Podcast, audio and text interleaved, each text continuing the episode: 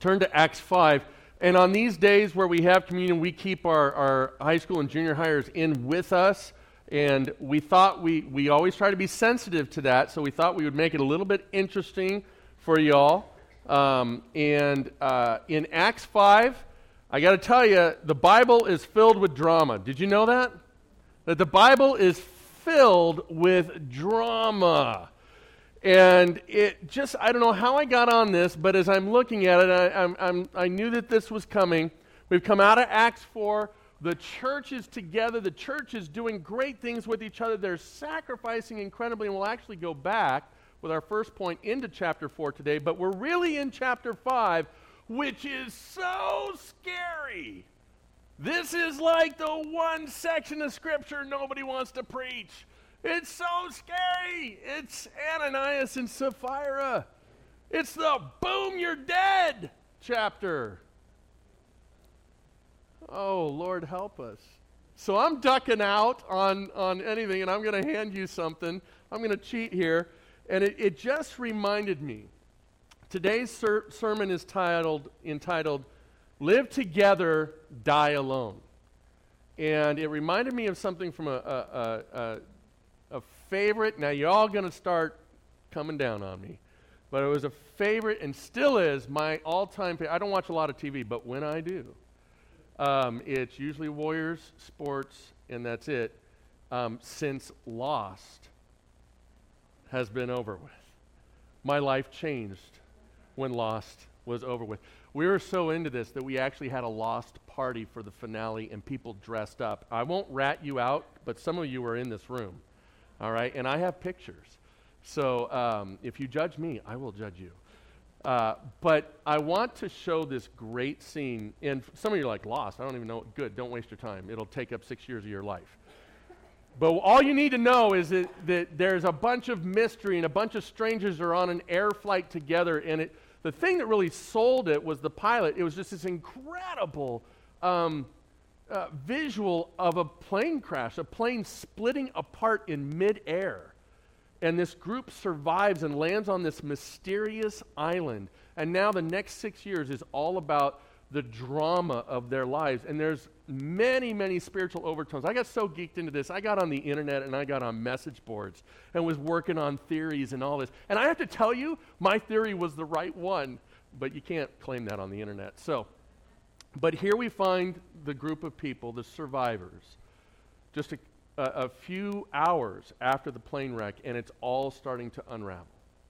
Much like the first church. What we're going to see here in chapter 5, the, those who made the Geneva Bible did us no favors here because there should not be a break. It's a continual thought coming right out of chapter 4. As a matter of fact, if you're in the ESV, you'll see the word when we get into it here in a second. It just says, but. That's your first word to chapter 5. There's a continual thought coming out of 4, and so we'll talk about that.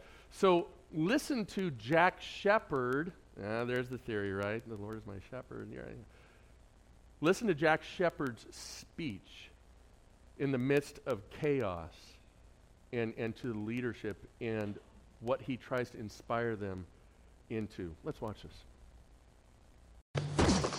Here's your thief. Where'd he hide it? I don't know. This wanker had three balls on him. Why'd you do it, pretty boy? Hey? I was just sitting in the, was just sitting in the tent. Jack just took off. Claire could have died. I tried to give her some sooner, but it just got out of hand. No one would have understood. What is going on? Someone had to take responsibility. Forty would have never left. Shut up! Come Leave on. him alone!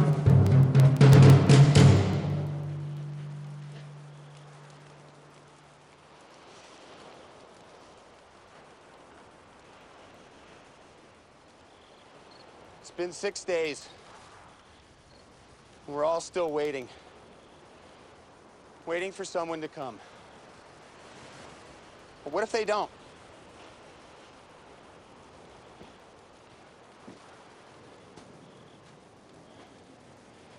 We have to stop waiting.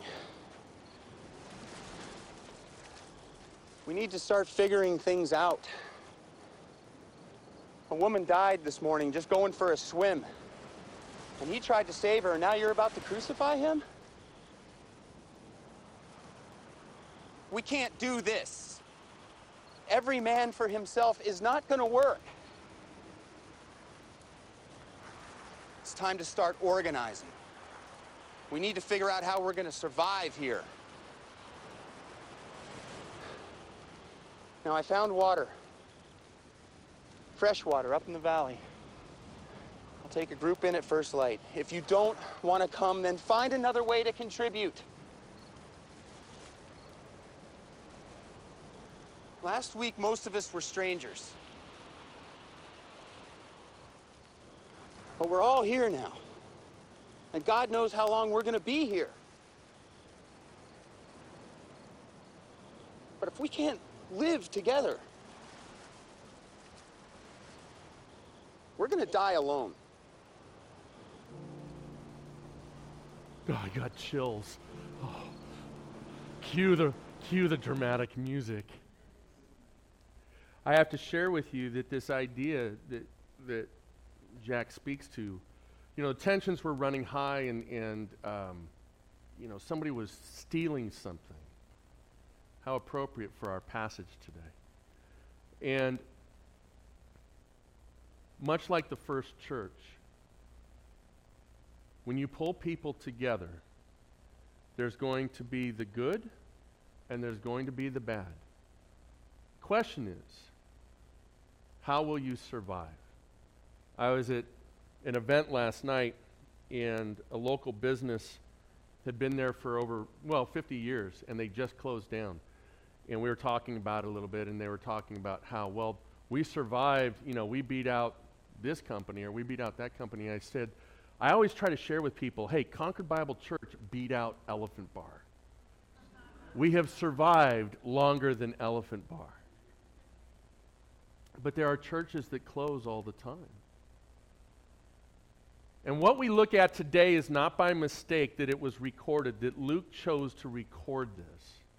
There's much for us to learn about this, this group of believers from the early first century or mid first century. And there's much that we'll hear today that will inform us as to how will we live together or die alone. Turn to Acts 5, and as we get into this this morning, I want you to think about this quote Partial unity is like an unripe banana. It looks good on the outside, but it's bitter on the inside. So we can put up appearances and yet be an impotent church, a church without God. And yet we can survive for a while. For a while.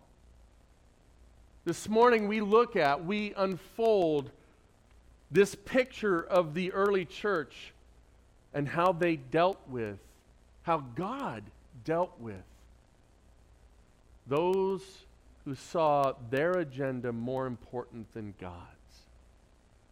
This is what we have to learn today in looking at this very, very difficult and challenging passage.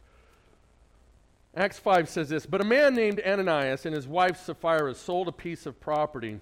And with his wife's knowledge, he kept back for himself some of the proceeds and brought only a part of it and laid it at the apostles' feet. But Peter said, Ananias, why has Satan filled your heart to lie to the Holy Spirit and to keep back for yourself part of the proceeds of the land? While it remained unsold, did it not remain your own?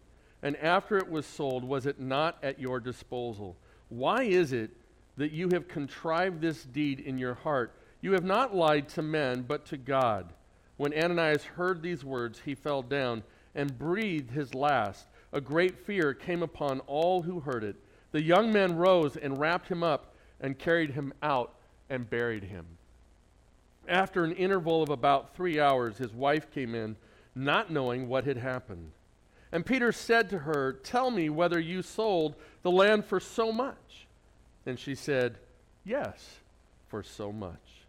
But Peter said to her, How is it that you have agreed together to test the Spirit of the Lord? Behold, the feet of those who have buried your husband are at the door, and they will carry you out. Immediately she fell down at his feet and breathed her last. When the young men came in, they found her dead.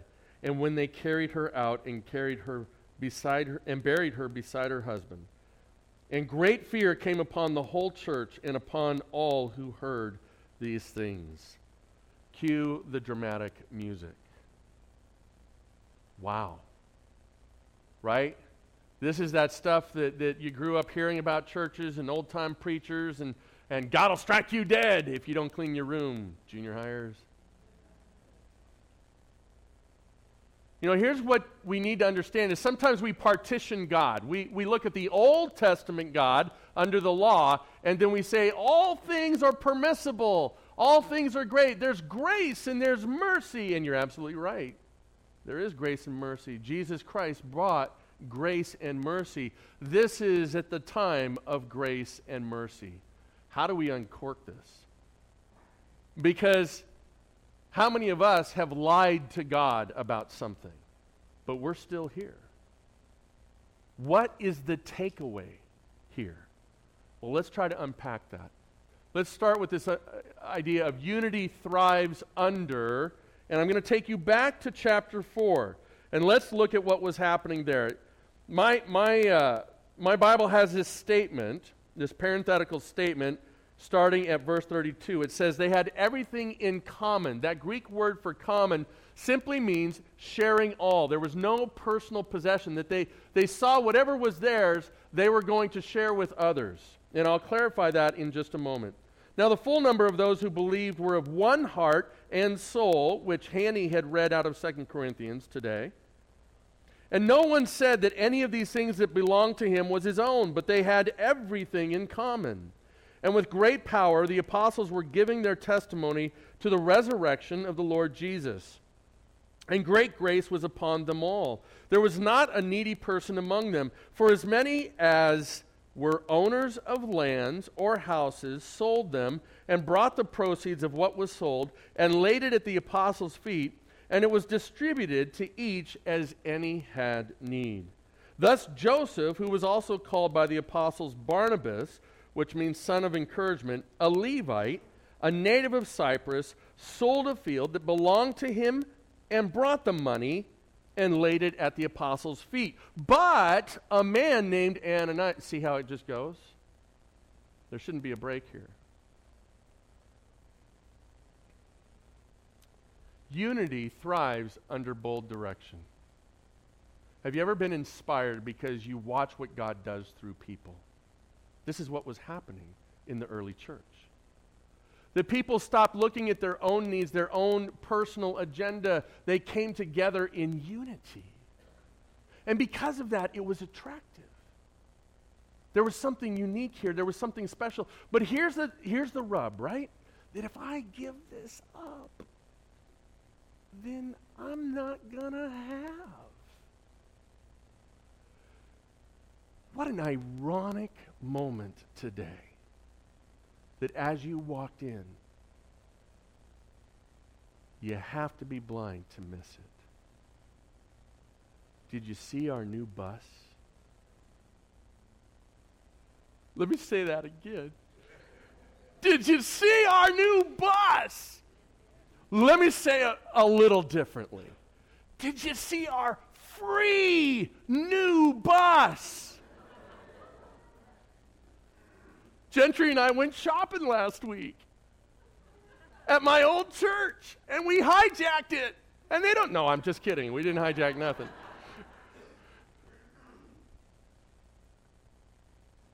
that bus is a gift.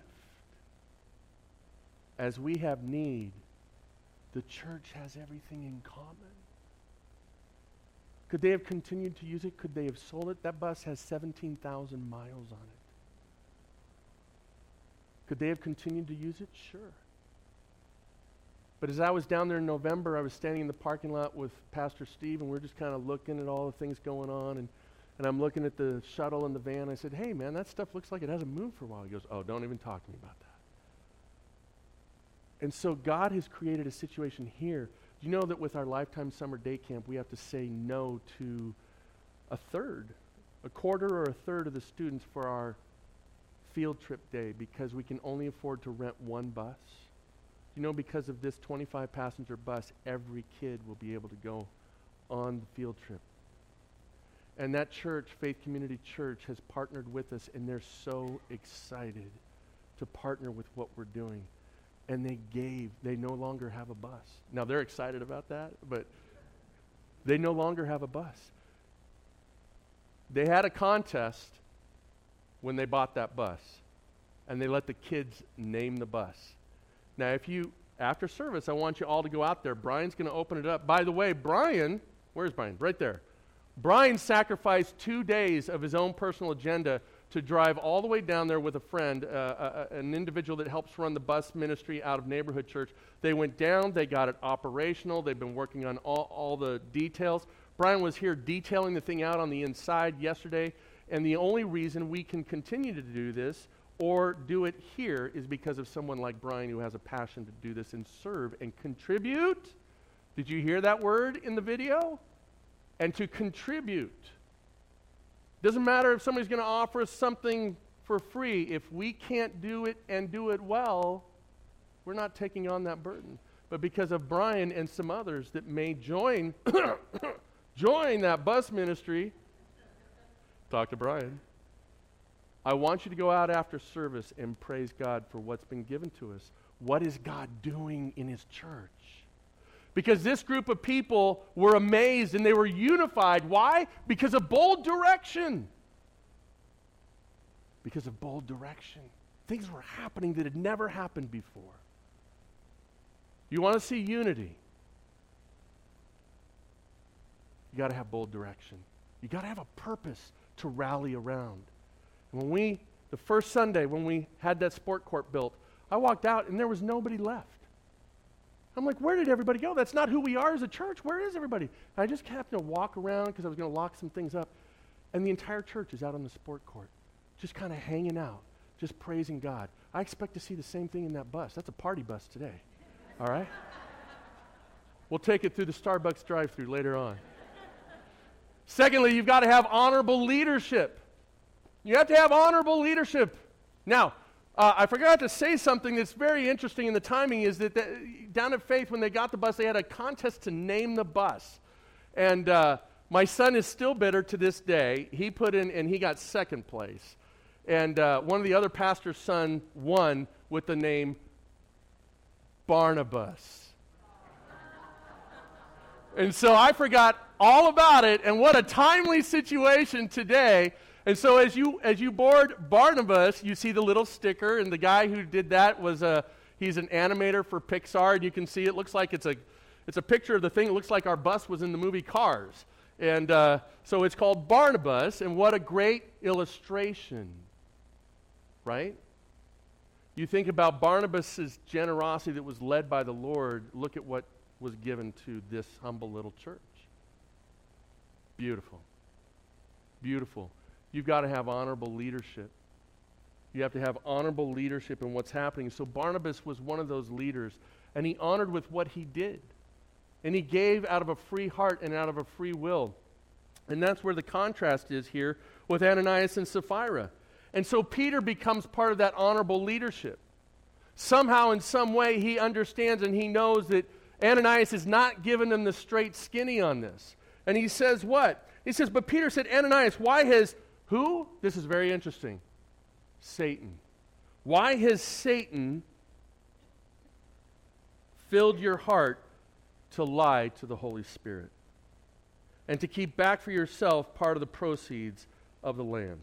Now, obviously, when I get to point three today, we're talking about giving today. All right? So just get over it. Breathe easy. All right? If anybody needs an oxygen mask, let me know. Okay? Uh, we'll help you out. But honorable leadership addresses the dirty parts of what's going on. Honorable leadership looks and says, before the Lord, this cannot exist.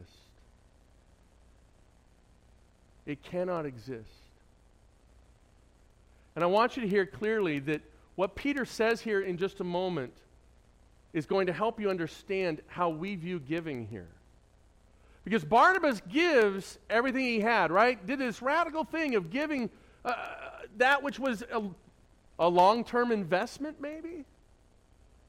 And he sold it that people would benefit. And so Ananias comes and tries to appear like whom? Like Barnabas. You know, the church is filled with people, and churches work real hard sometimes to look like other churches. We become so consumed with playing the game. Do you know every Sunday we do communion? I'm wearing a jacket and nice shoes. And every once in a while, last month, I wore a tie. It is the biggest struggle in the world for me, according to legalism and how I was raised, to be wearing what Janine calls my schoolboy shoes and this plaid shirt on Communion Sunday. But I actively chose to do this. Because God is not pleased with the outward appearance of man. And when we lie to the Holy Spirit, you get the most draconian chapter in all of the New Testament outside the book of Revelation. We live in an age of grace and mercy before God, and we lose track of Ananias and Sapphira. And so Peter calls him out because he's honorable leadership. Ananias and Sapphira want to get all the accolades that Barnabas was getting. That's what's implied here. They want to look like that, but yet they're not really doing it. They're holding back for themselves. Folks, that's not unity, is it? It's not unity. And to pretend that you're unified with something, but you're not really involved, or you're holding back, because of appearances. It's destructive. It's destructive. You see, we live together, but we die alone. When we make it about unifying about God, we live and we live life to the full. When we make it about our agenda, it gets in the way and it brings death. In various forms, it brings death. Sacrifice of personal gain. Unity thrives under sacrifice of personal gain. We're heading into lifetime year seven. We're heading into lifetime year seven. When I was able to share with Faith Community Church last week about this program, they were inspired. They were so pleased. I had so many people come up to me afterwards and share. And we're going to take pictures of the kids on the bus. We're going to take pictures of you guys being so excited. And we're going to share in that, that endeavor. But the sacrifice of personal gain there are many of you that have sacrificed. Oh, I just shared with you how.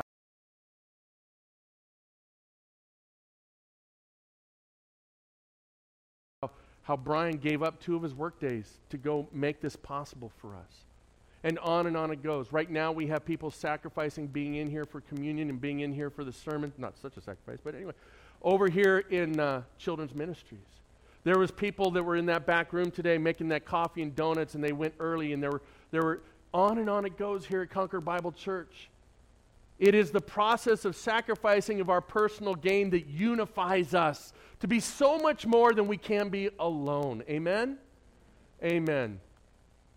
Just remember partial unity is like an unripe banana. Leadership worth following, it addresses sin choices. We see this from Peter. Now, listen to what happens. I, I didn't finish this. I want you to understand this when it comes to the idea of, of what is expected with giving. Because there may be this understanding that Ananias and Sapphira were struck dead because they didn't give everything like Barnabas gave. There may be some churches that would preach that. But that's not what the Bible preaches.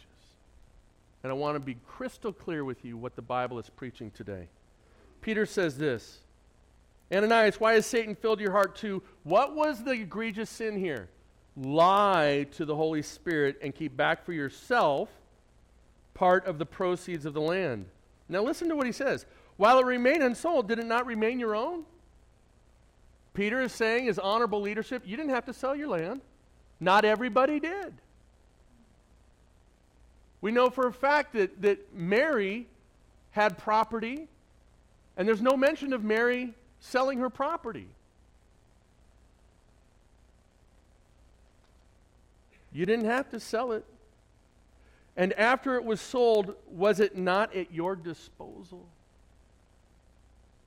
You don't have to compete with Barnabas, Ananias. You see, what you needed to do is just go before the Lord and ask Him what He wanted you to do to be unified. But lying? And working your own agenda, your own selfish deceit, and your own selfish arrogance into the process because you wanted to be seen like Barnabas. You know, those individuals that are wise and discerning are the ones that notice the small sacrifices. I once had somebody say to me that they loved hearing about gifts that were like, in, in, in a special offering that were like $5.62 right? And that was a check. Like a $5.62 or like a 12 $12 gift. Because it stood to reason it was probably a college starving college student that was giving that. And that person was very wise and discerning beyond their years to say, that's the person that really encourages me. Because when I see that, it's not this standard thing. Not that any not that anything's wrong with this part. It's this idea that that, that gift, by its numeration, just exemplifies I thought through this, and this is what I can give. This is what I choose to give to honor Him. And I'm not going to promote it, and I'm not going to try to gain from it. And so when we look at this, leadership we're following addresses sin choices. And so Peter addresses it, and in addressing it, he says, Ananias, you didn't have to sell your property. Not everybody did. You didn't have to what? You didn't have to give everything that you got from selling your property. Honorable leadership speaks God's truth, not their own agenda. Not their own agenda. Following the lead of the Holy Spirit and the Lord's precepts is what honorable leadership is all about. That's leadership worth following. Not their own arrogance, not their own desire. Peter shows no desire for self gain here. Barnabas shows no desire for self gain or self promotion here. The issue, the challenge, the big challenge, is the sinful heart of Ananias and Sapphira to present themselves as something that they're not before God. And so Peter says, Look, you need to follow the lead of the Holy Spirit. You cannot lie to the Holy Spirit and be fine with that. You've got to follow the precepts of God. And, brothers and sisters, we've got to pay attention to this kind of leadership today in the church. We experience so much grace and so much mercy that I think sometimes we want to hang on to our sin and give it an excuse. We want to manipulate our own lives for our own advantage, regardless of what God is saying. And then sometimes we get ourselves, we know the ugliness of that, right? And so we try to present something different, especially at church. This is a church that's safe to be who you need to be. If I can wear schoolboy shoes up here on stage, we can all struggle.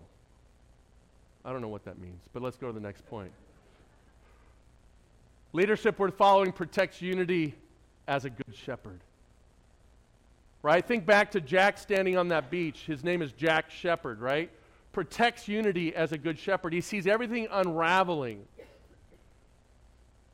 And he comes in and he says, Stop. Actually, that scene is very reminiscent of Moses coming down off the mountain. Jack had been out looking for what they needed to survive, and he comes back and they're fighting amongst each other. And he yells, Stop! And it's not that he pre planned the speech, it came from his heart. And he lays out a pragmatism of, guys, n- nobody may be coming. We're with each other, and we've got to stop waiting. A good shepherd understands where a group is and where a group needs to go, right? That bold direction for unity. And he says, Look, I'm going into the interior to gather water. If you want to come, great, I could use your help. If you don't want to come, fine, but contribute. Nobody is free from contributing if we're going to be unified. If some of us take time off, or some of us take, take action off, or acts of devotion off, then we're not unified. We can't say we're unified.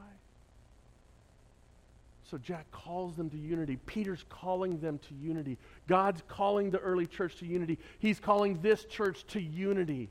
And we're seeing great things happen because of it again.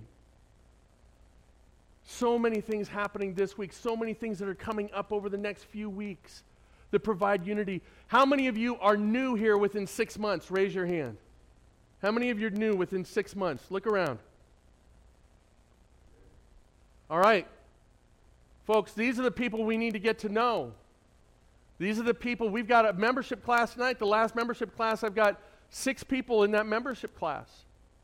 They want to unify. You see, a good shepherd protects the unity and speaks to the things that want to destroy it. We are going to be moving forward as a church. You need to be here next week. We have our new mission and vision statement. And September 1, 2017 is target date. The clock ends then. Next Sunday after church, we are having one of the shortest congregational meetings. Ergo, we're not feeding you so that it's a short meeting. Right? What you will hear there is the strategic plan of who we are going to be by September 1, 2017. And if you think a bus is impressive, I will tell you, I will tell you, there is something happening right now that goes beyond all understanding when it comes to staffing. And I was waiting till Friday. Friday was my doomsday clock. And I got a call from someone who has no business saying yes to Concord Bible Church. And they're coming at the end of April. They're coming to see Concord Bible Church. So y'all going to dress up and shower.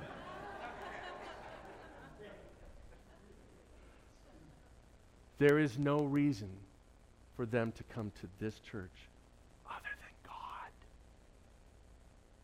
God. Buckle up and be here next Sunday after church because it's going to take all of us to make these things come about.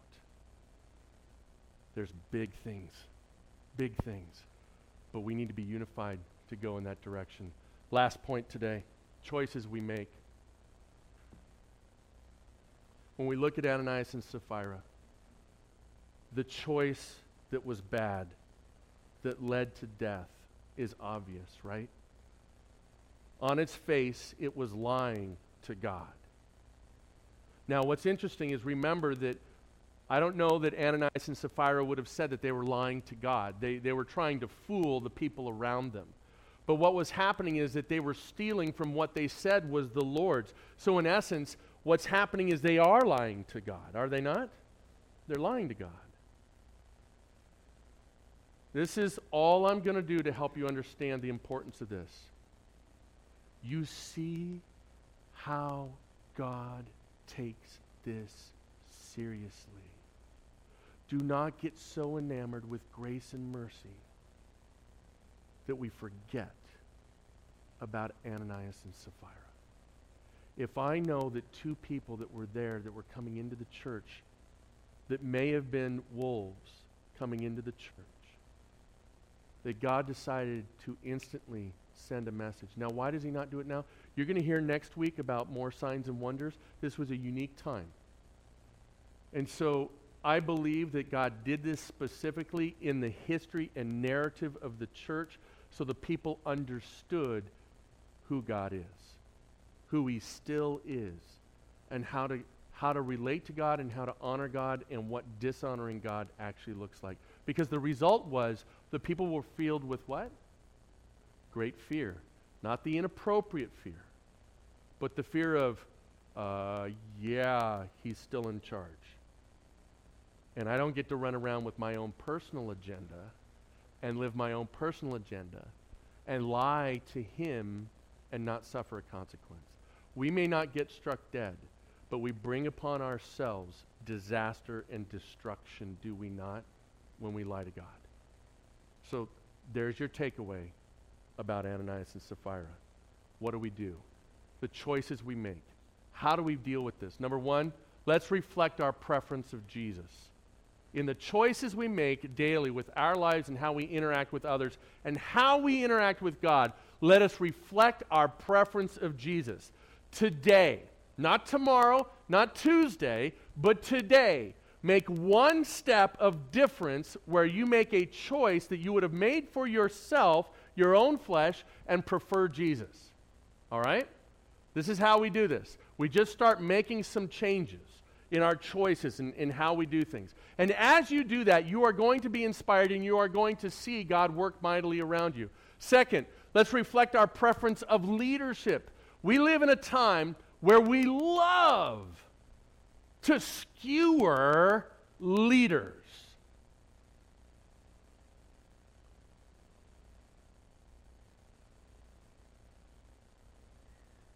All I'm going to say about that is look at how Jesus treated the leaders who had no power over him. Okay? We live in a time where we want to talk about our rights and what we deserve. Let Jesus be your champion. Let Jesus be the one who defends you, who is your advocate. But let's reflect our preference of leadership. There may be a time, and, and I pulled out the old membership files this week to talk to the membership council about it. It's an interesting thing to go through the files of former members who have left. And thank God the first few ones that, that I looked at, there wasn't anything that was a negative. They just had to move, or actually, they have moved to heaven. But I'm sure if I spent enough time in there, I could find some that left because of me and because of my leadership or my lack of leadership or how you disagree with my leadership. And if you're sitting there saying, oh no, Pastor Jeremy, you are the best pastor ever, we think you're phenomenal. But you may have left another church because of their leadership. Isn't it amazing how we always struggle? The blue collar line worker always thinks management doesn't have a clue. And management always thinks the labor worker doesn't have a brain in their head. That was a bit draconian, but you know what I mean. We are wired to question leadership. We are our own leader. Can I just encourage you, get into the scripture and see that God has asked that he, we establish elders, and those elders are servant leaders. We are shepherds. Nobody here is here to lord authority over anybody. We are here to serve you like Jesus did. But there is a need for respect to authority, to God given authority, and you start with Christ first. And that's where Ananias and Sapphira blew it. That's where they blew it. And may leadership, when we reflect our preference of leadership, may it be people that hold to what is good and hold to the idea of unity rather than their own agenda. And when you watch Lost and you see all those things unfurl, that's where all the conflict comes from. Is this group has this idea and this group had now we broke we broke into two groups. Sometimes there was four groups. Bernard and Rose, the best ones on the entire series in my opinion. They had finally come to grips with everything and removed themselves from all the group because the group was toxic. And suddenly, one of the groups, I don't know, time travel and all this weird stuff, they find these two and they have made a life for themselves on this beautiful beach. The entire six years is all about getting off this island, and they're talking to him and they says, There's a plane. Come join us on the plane. We can get off the island. And Bernard and Rose, with the most incredible peace, say, No. We've learned to love it here. What are we going back to? We're at peace. We're at peace. And that was so bizarre to this person. They didn't get it. You see, sometimes leadership can get so out of skew and so about personal agenda that we miss the very thing we're striving towards, and it's right in front of our face. We need to reflect our preference of unity. You know, Jesus in the high priestly prayer prayed that God would raise up great pastors and teachers, right? You saw that in there. Jesus prayed to God that he would raise up incredible guitar players and worship leaders, right? You, you, saw that in there.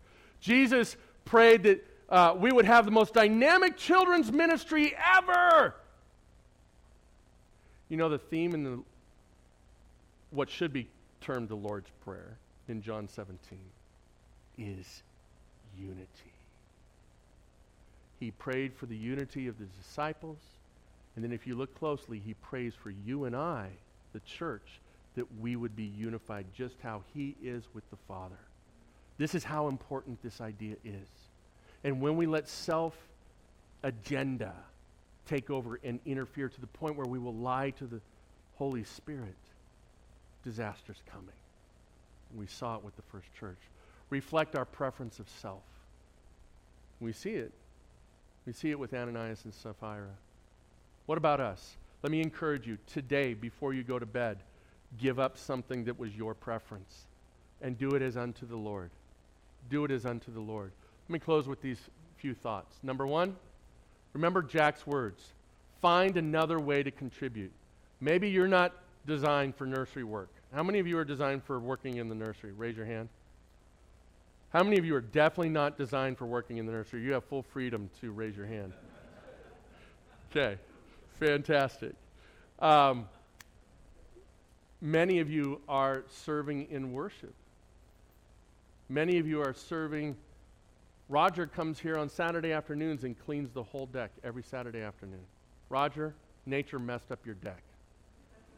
So sorry. It's just continually dropping those buds right now. But on and on and on it goes as far as serving. Find a way to contribute. Let me go back to what was part of the story, which was giving. Brothers and sisters, understand that Barnabas could give because he had. We often quote from 2 Corinthians 9.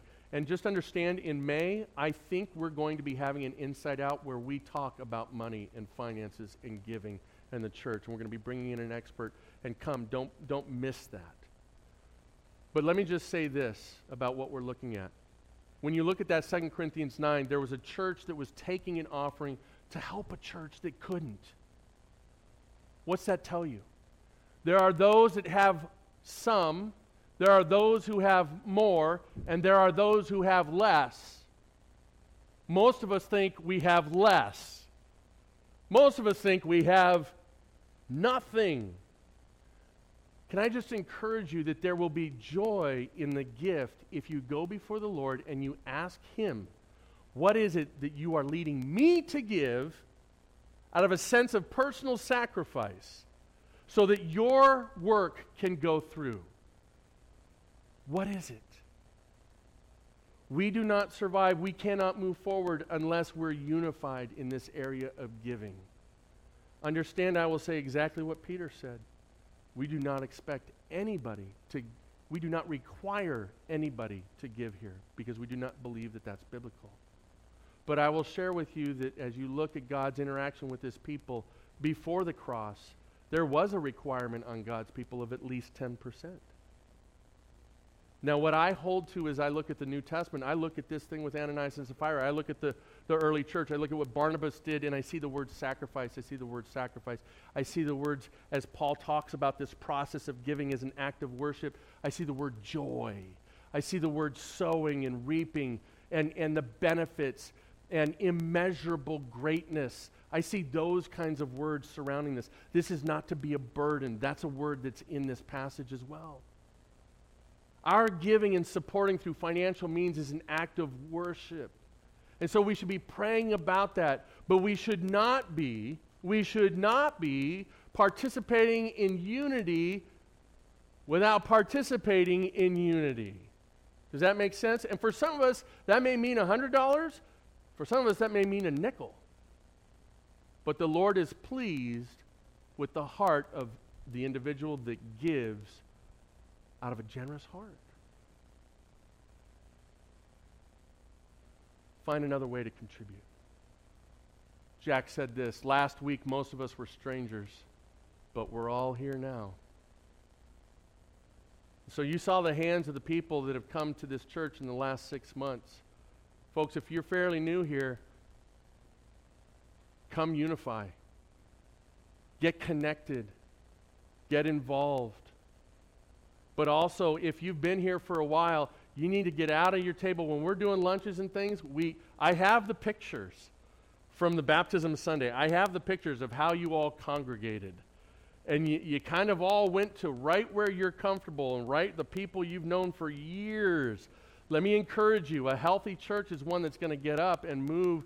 And that's fine. You can be around the people, but bring someone to sit with you. Right? Cindy's sitting up here all alone. And so next week, I would love to see someone sit next to her and, and say, I'm here to be unified with you, Cindy, and I'll sing with you because you're a great singer, and, and this is fantastic. You get the point, right? Last point. Why is it that you have contrived this deed in your heart? You have not lied to man, but to God. Folks, our takeaway today as we finish is this verse out of Luke 14 33. So therefore, any one of you who does not renounce all that he has cannot be my disciple. These are Jesus' words. What does that mean? Does that mean I've got to give up everything I have? It means I have to be willing to say, Lord, all of it is yours. I shared this with our baptism candidates Lisa, Mitzi, Ariana, you're going to remember this that during the Crusades, before the knights went off to a holy war, they would get baptized. And they viewed that as a covering for their soul. But when they got baptized, they withheld one part out of the water. That was their arm that would hold their sword. Because this would be doing unholy things. Do you understand the metaphor? We cannot, that person's not unified in what they're trying to do for the Lord. They've withheld. They've withheld. Ananias and Sapphira withheld. This does not bode well for the direction and the prosperous church, the powerful church, the loving church. Brothers and sisters, the walkaway today is this idea that Jesus says, don't withhold from me, any part of you. This is what I want you to wrestle with this week. What part does Jesus not have? Let me close in prayer. Whew. Just preach the hardest passage in the entire Bible. Father, walk with us today. Encourage us, lead us on. And let us make choices that reflect preferences of you, reflect preferences of, of sacrifice. Let us be a people, let us be a church that focuses on unity and you first. Let us not be a church that the enemy gets in here and seeks to uh, coerce us to present ourselves as something that we are not, but simply that we are able to comfortably come and show ourselves as people who desperately need you, and that we are here to support and carry one another's burdens through the love of Jesus Christ. Walk with us steadfastly. Let us honor you and exalt you. And so, when it is all said and done,